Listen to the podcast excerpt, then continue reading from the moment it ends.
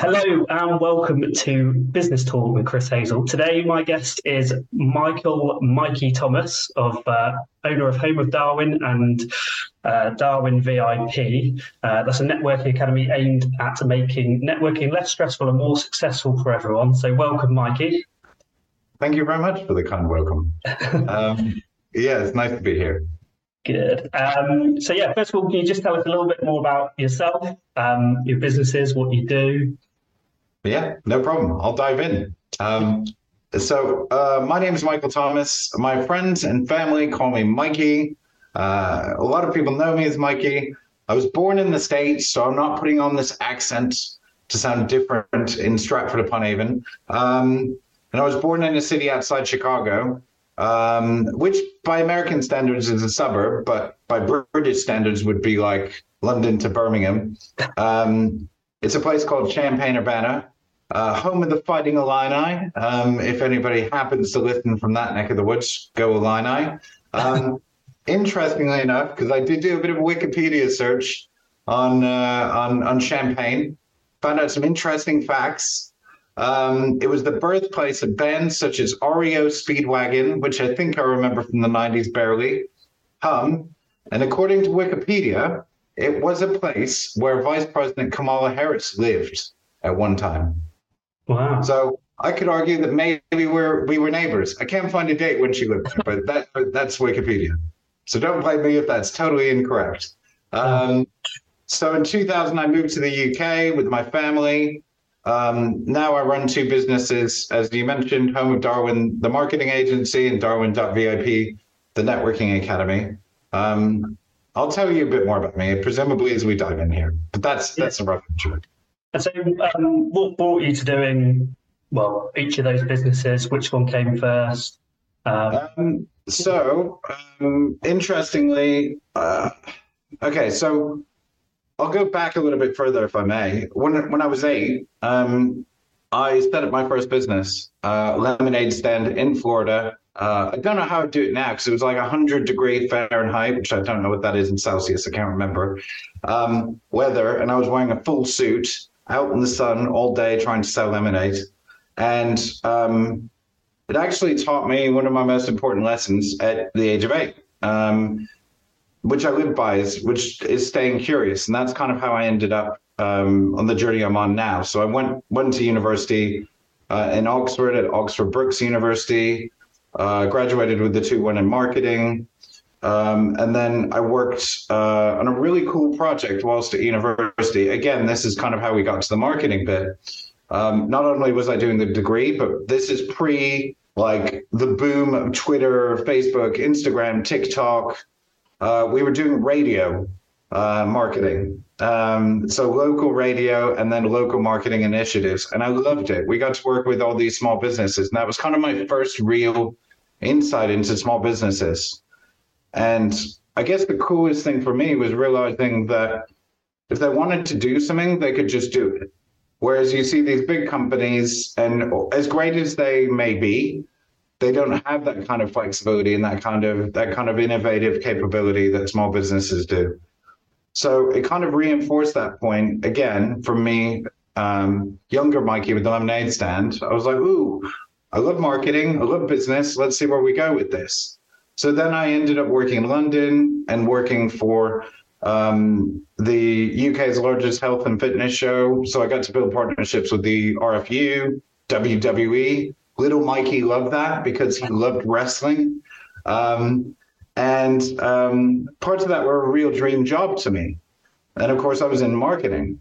But I, I kind of knew there were little seeds going. Uh, there's something here, Mikey. You can kind of use all this experience with small businesses, with these these organizations, kind of go out on your own. So I set up my own business in 2011, which uh, then was called Blue Light Digital. Um, and we've been going 11 years now. As uh, we're now Darwin, home of Darwin, and um, the VIP Academy, dot VIP Academy, came, as with all great ideas, like a light bulb moment. Um, during COVID, you remember that? The pandemic? Mm. Um, people kept asking me how I was making networking work so well for my business. And so I kind of gave my years of experience in little tidbits and kind of a, a rough plan to them. People got great results, and then people kept asking me. And of course, I thought I could help more people if I created an online, because you know, online communities are very much uh, a great and an accessible way for anyone to learn anything. So I thought I could do that, and that's how the .vip Academy was born. Cool. And so, how old, how old were you when you first set up on your own? Um, Twenty-five. 25, so pretty young. Um, did you know that you sort of you'd have the clients, or did you have the clients? How uh, sort of. So I certainly didn't have anything that constitutes a full time salary of clients, um, or even a decent part time salary. Um, I just had uh, an idea that I knew, having worked with those big organizations, that I could work with anybody, I could help anybody. Um, and so after like 40 different business name ideas and domains I bought, and I don't know whether you've ever had that, and I swear everybody has, um, where you go, oh, I've got a great name for it. Oh, I better go to 123 Reg or whatever. I'm not plugging any domain name companies, just to be clear, but I'll go to that website and I'll buy that domain before anyone else does. And then you wake up the next day and then you're like, that's a terrible idea. Why did I ever think of that? And you go through 40 of those until I just came to the idea that, you know, um, blue people called me the blue eyed boy, the blue, you know, all that stuff um, for years and years and years. And I thought, well, what do I do? Digital marketing. Okay, blue eyed digital. And that's how um, that came about. But yeah, I certainly didn't have like a, a plethora of clients to to fill my boots. Um, I started like everybody does with very little. Mm-hmm. Set up a website, business cards, and and that's that's when I actually started networking. So that was your first your first port of call was that I um, need you thought networking was going to be your way of, of finding those initial clients. Yeah, hundred percent, and uh, it's definitely been the most consistent, most profitable way for me to to get new clients and build new relationships. And do you think that's the same across lots of different industries, or do you think that's more specific to what you do, or? I think I I think if you can provide like I'm I'm I'm gonna I'm gonna uh, um, give a, a pseudo politician's answer to that because I can't I can't necessarily apply it to um, a specific business and say that will work or that won't work. What I would say is it's all about communication. So if you know how to communicate the value that you can add to people in a room in a really simple, punchy way, then networking can work. And of course, you do need a plan, you know, before, during, and after that activity. Mm-hmm. Um, but yeah, I do think it can work for most. But uh, primarily, let's be brutally honest, primarily it works best for B2B, so business to business uh, organizations. Um, that being said, there's a lot of relationships that B2C companies can build. You know, the the the classic um, financial advisor, accountant, uh, or whatever it may be, mm-hmm. um, where they kind of touch on on very similar paths, but in a different sort of uh, direction, so to speak. So, yeah. Well, yeah. Obviously, we met at uh, a networking event, and um, you're obviously very good at it because you were probably, I'd say, the most memorable of the people. Oh, hey, so, that's so nice. Uh, I will. I'll transfer the money after this, right? Uh, that's very kind of you to say, mate. That's you, you yeah. definitely got it nailed. Um, what's what's what what do you think? Give us your top three tips on on net, on like attending a networking event. Um, okay, one. Look, we the most important thing, and it took me years to realize this lesson. The most important thing that we have is time, and it's the most precious. Nobody, uh, no, no matter how much money you have, you can't get more time. So make sure that you do your research on the networking events. Because a lot of people say, go to loads. I say, don't. I say, go to the right ones or the ones that you think will be right. Because there's nothing worse than spending two or three hours, you know, not just in a room, but traveling, parking, all that stuff. And then totally realize after, I don't know, three months of doing that exact same thing, that it's not right when actually most people could avoid that potential situation by doing their research beforehand. So I would say number one, do your research um, and ask questions. Like nobody asks questions. Like I, I for instance, if I was going to go visit a um, networking event and I was looking to build relationships with mortgage advisors, financial advisors, whatever, first thing I do when I request to come and visit is say, hey, um, I'd love to connect with these two groups of people. Are they a part of your group? If so, how many are there? How frequently do they visit? But most people just book an event, go blindly. Um, and I think everybody would agree with me. After time, you'd agree that that wasn't the best use of it. So I'd say research number one. Number two, um, make sure you're very clear on uh, not only who you're trying to target, but how you can help them. So by that I mean, don't you know? I one of the biggest mistakes I see in networking is people say, "Well, I'm looking for anyone who needs X," and like that doesn't help anybody because nobody's sitting there going, "Oh, cool! I know somebody who specifically asked me for a mortgage." Right? It just doesn't happen. So if you say, "I'm looking for introductions to," um, you know, first-time buyers between the age of 18 and 30, um, just to get to know them, so that I can I can help them should they ever need it with their first purchase. And then you can build up that network of those potential clients in a way that's natural. Not, I'm trying to sell you something. It's, hey, I'm this person. I can help you with this when you're ready. And these are things you need to think about beforehand. Um, so number two is is be very clear. Um, and uh, I suppose number three, and and probably the most important, is try and help other people Mm. Because as human beings, the more and more I re- I'm a bit of a, a, a geek. I'll read all the time about stuff, and I'm one of the things I'm most intrigued about is is ways that we can perform better, move forward faster, etc. And of course, the more we help others, the more they want to help us. It's dead obvious. But you'll find that the serial networks, serial networkers, so to speak, you know, some of them will go to networking event after networking event and pitch, pitch, pitch, pitch, pitch. Um, and they wonder why, like, nobody's buying, right? First of all, nobody goes to buy. Everybody goes to networking to to to build their business. They're not necessarily going there to uh, buy somebody else's stuff. But if you take time to listen to people, to help people, inevitably over time, you'll start getting that reciprocally. You'll get the the referrals back in a way that's very natural and they want to do rather than being pushed. So, to summarize those three, um, uh, obviously, value your time and do your research. Two, communicate really simply. And three, and most importantly, help others first. Yeah. Cool. That's really useful. Um, of course, we're also talking mainly about darwin.vip, but you do have a you know whole whole other side of the business. What what sort of things do you help people with on the digital marketing front? Um, so look, primarily what people want is they want to be able to generate um, a more positive outcome, which usually means leads, traffic, customers, or clients. Uh, so the way that we do that is obviously through advertising, uh, through communication, and essentially we our goal is to get them in front of more of the people they want to do business with. So it varies. It's not like I wouldn't say that we'll um, use this, this, and this every single time because markets are different.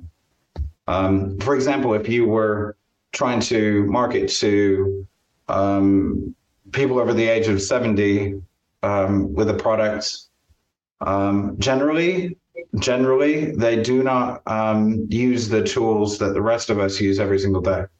So, using a more personalized approach and a traditional approach is something that they value because, again, that stuff for all of us is kind of going by the wayside, unfortunately. So it depends. It, it, it's it's all about digital primarily, but then we do um, print stuff as well, depending on who the audience is. And and like I said, the goal is to just drive the outcome that the client wants um, using the methods at our disposal and a strategy that that backs that up. And who do you work with? To what type of person or uh, company? Well, it varies. So, from a uh, well, Aston Villa Former Players Association is one of my favorites because uh, I'm an Aston Villa fan, and that was really cool. Um, all the way through to um, Ragley Hall, uh, ratedsolicitors.com, um, everything from solicitors, accountants, um, obviously health and fitness, given my background there. Uh, it varies, um, but generally, the most important thing is making sure that the client understands. Because there are so so I know that we'll probably touch on mis- misconceptions, right? Yeah. One of the misconceptions about marketing, and and I don't know whether this is this is it, it I don't know the source, but what I'd say is one of the biggest misconceptions is people expect results straight away. Whilst we'd all love for that to be the case, in most instances, anything you know um, worth having isn't easy and it takes time. And um, one of the biggest misconceptions, of course, is that we can just put ourselves out there and clients will come flooding. Uh, what we do is a much more methodical approach, data driven, message driven, and and we can actually make tweaks based on data rather than just intuition. So yeah. that's your the biggest misconception is that people think that you do silver bullets or yeah yeah that, that can just become a success go viral and and um, you know will will be made and unfortunately um, to go slightly off topic you see on on instagram or probably on tiktok i've not seen it on tiktok i'm sure it's on tiktok but you see these people pretending and they are pretending to be multimillionaires um, you know, with a rented car, rented house, all of that stuff. And like, of course, as human beings, we respond because we think, you know, um, the again, a misconception about life, I suppose, is uh, you know, all the money in the world, and I'll never have any any issues to deal with or any problems. Everything will be perfect. Mm. And of course, you know, um, there is that that sort of side to it where again, misconceptions are being peddled and fuel that idea that that you know you do one thing and everything will be perfect. And it does. It, it with every single business. I, the example I always use is Uber. Do you know the story of Uber?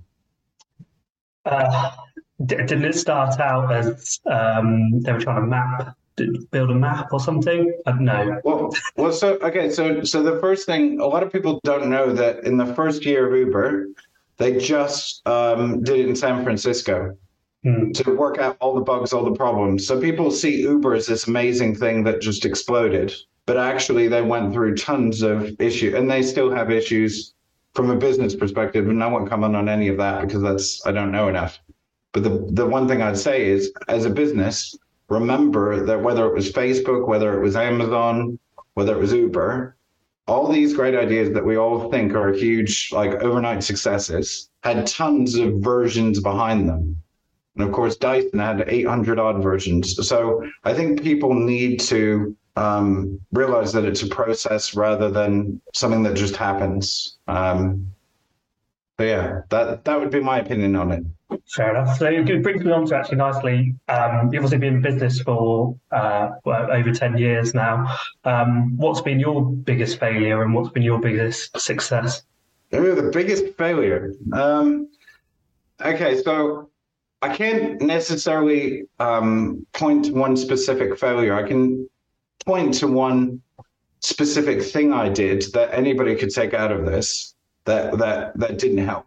Um, if you're look, if you're pushing yourself, if you're trying to move forward, life is full of them, and you could take on too much. And I certainly have taken on too much over the years. You know, working um, ridiculous hours, and I didn't put my my health first. And I was always thinking about the next thing, the next thing because um, I love it. I really enjoy it. But of course, the balance is looking after yourself. And I burnt out last year. Um, I had a brief spell in hospital, but I I I basically burnt myself out to the point where I was really unwell. And I think the biggest failure is, and and I, of course I learned from that, to just make sure that I look after myself and my business in equal measure. Because we all say health is really important, but guess what? Most people, if you ask them honestly, will sacrifice their health unknowingly by putting too many hours in and and you know completely burning out which which of course like the short term is you you get sick you feel unwell you say you know never again.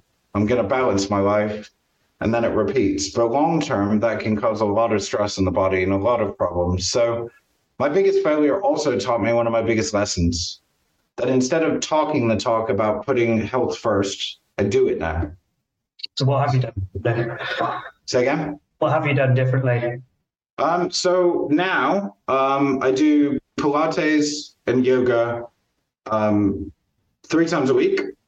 I've just recently got a personal trainer um, who keeps me, um, you know, going, pushing, etc., so that I don't, you know, it's easy for all of us to go to the gym. Going to the gym is the first part. But a lot of people go to the gym, and if they're on their own, they probably won't push themselves as hard as if they're they've got a buddy with them or a personal trainer to push them. So that's the second thing. Um, the third is I'm fortunate enough to be able to hop on my treadmill, my bike, do my weights in between. I think Zoom creates, a, uh, or any other video conferencing platform creates the opportunity to be able to live flexibly and fit in uh, workouts during the day or even go for a walk during the day. So I have blocked out time regularly in my diary for these things. So I'm lucky not on the treadmill d- during the school.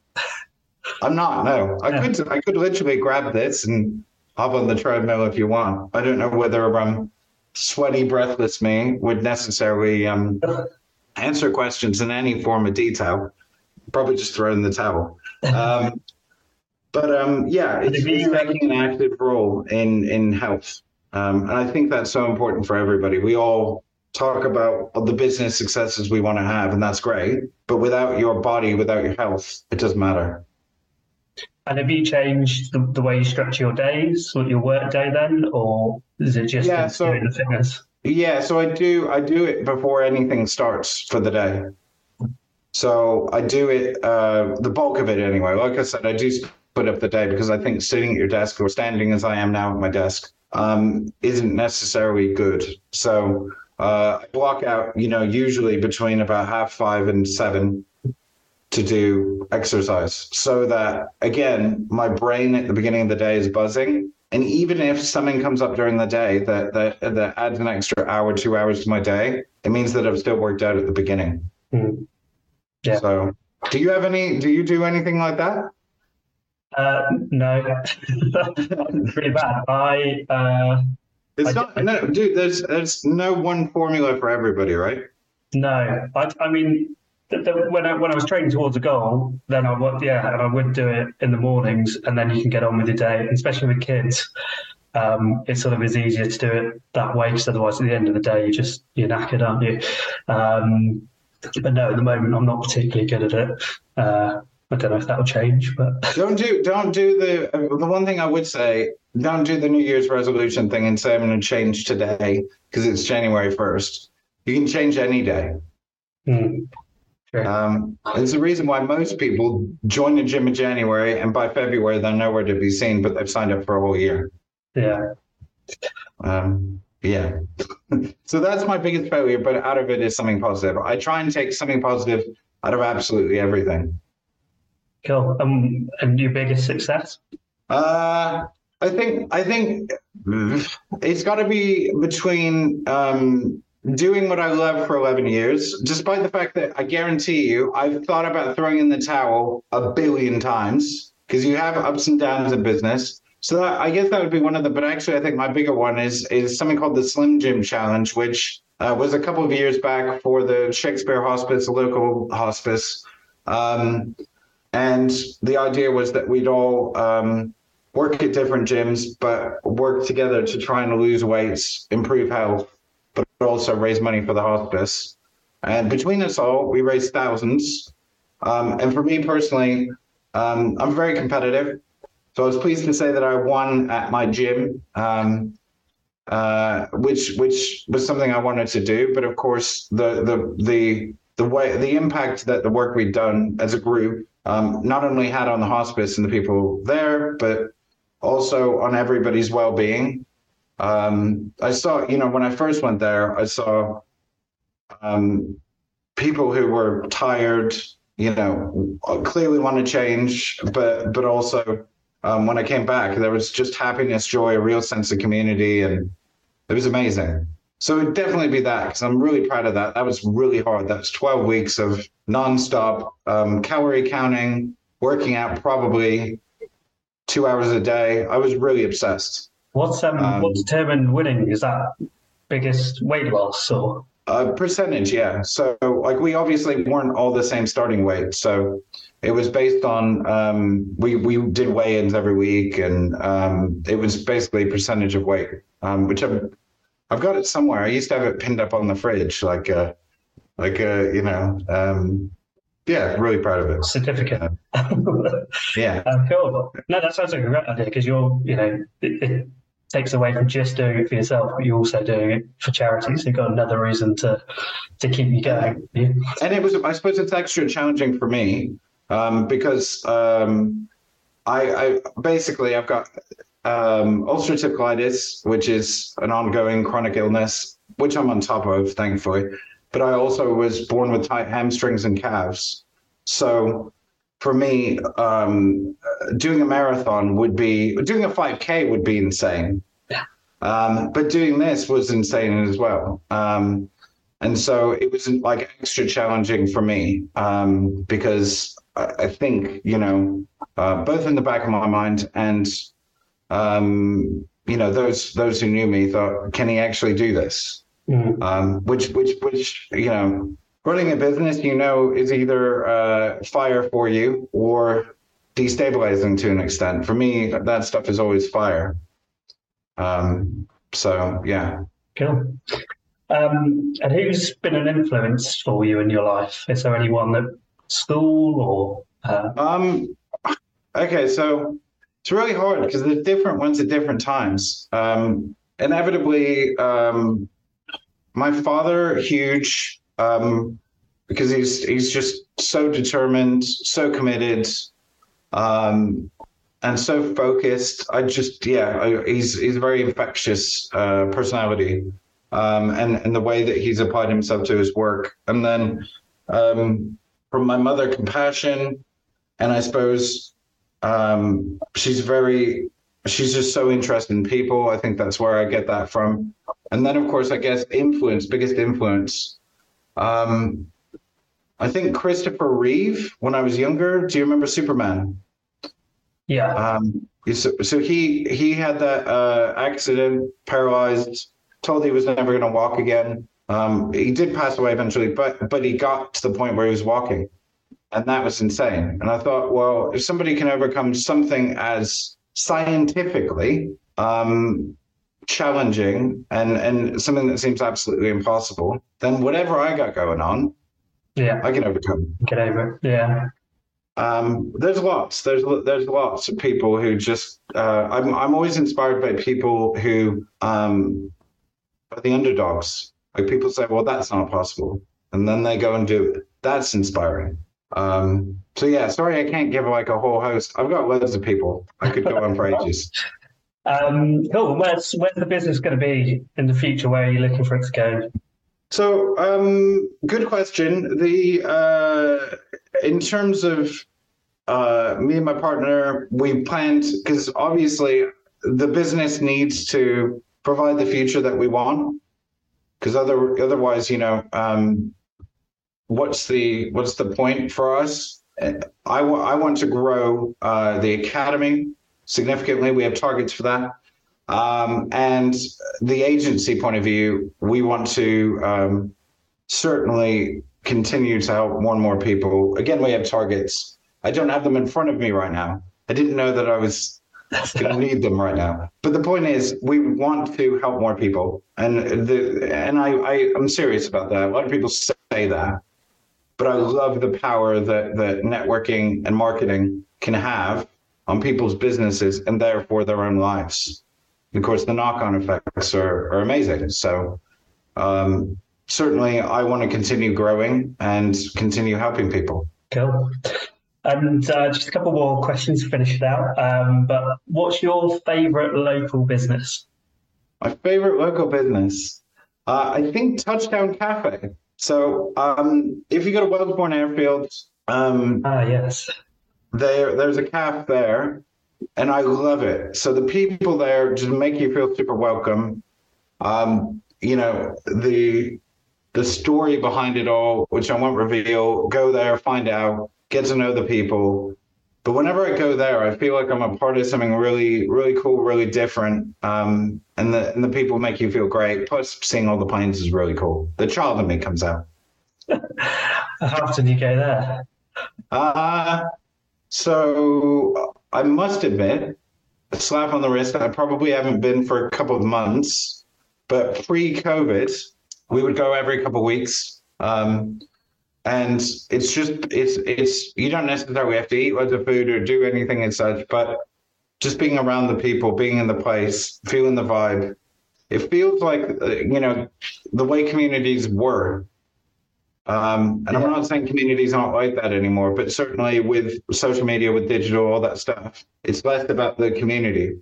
Um, if you know what I mean. Is it kid friendly? Yes, absolutely. So I've, I've been in Stratford, lived in Stratford about twenty odd years, and I've never never been. I've heard of it and know of it, but um, yeah, definitely give it a give it a try. Now. Well, they also they I don't remember the days, but they've also got a World War II little museum there with a Vulcan plane and stuff. Right. So the kids will probably love it. Yeah, no, definitely. And um, just finally, then, where can people find out a bit more about you? Where do they go to, to get in touch if they're interested? If you want to find out more about me, go to darwin.vip um, or um, visit homeofdarwin.com. Sorry, I wanted to make that rhyme. Uh, if you want to find out more about me, go to darwin.vip. Um, yeah, there's there's lots of information about the courses, lots of lots of free guides and stuff to help people move forward with their uh, their business and networking. Because I know, you know, with inflation, with the economy, all the stuff that's going on right now, believe me, networking is one of the most consistent, most profitable ways I've managed to grow my business, and people can do the same without plunging loads of money on Facebook or Google or whatever. Um, it's a great place to start. Cool, perfect. I'll put all those in the um, the show notes. But um, yeah, thank you so much for um, spending some time with me, and uh, it's been really, really interesting getting to know you. You too, buddy. Thank you very Thanks, much. Mikey.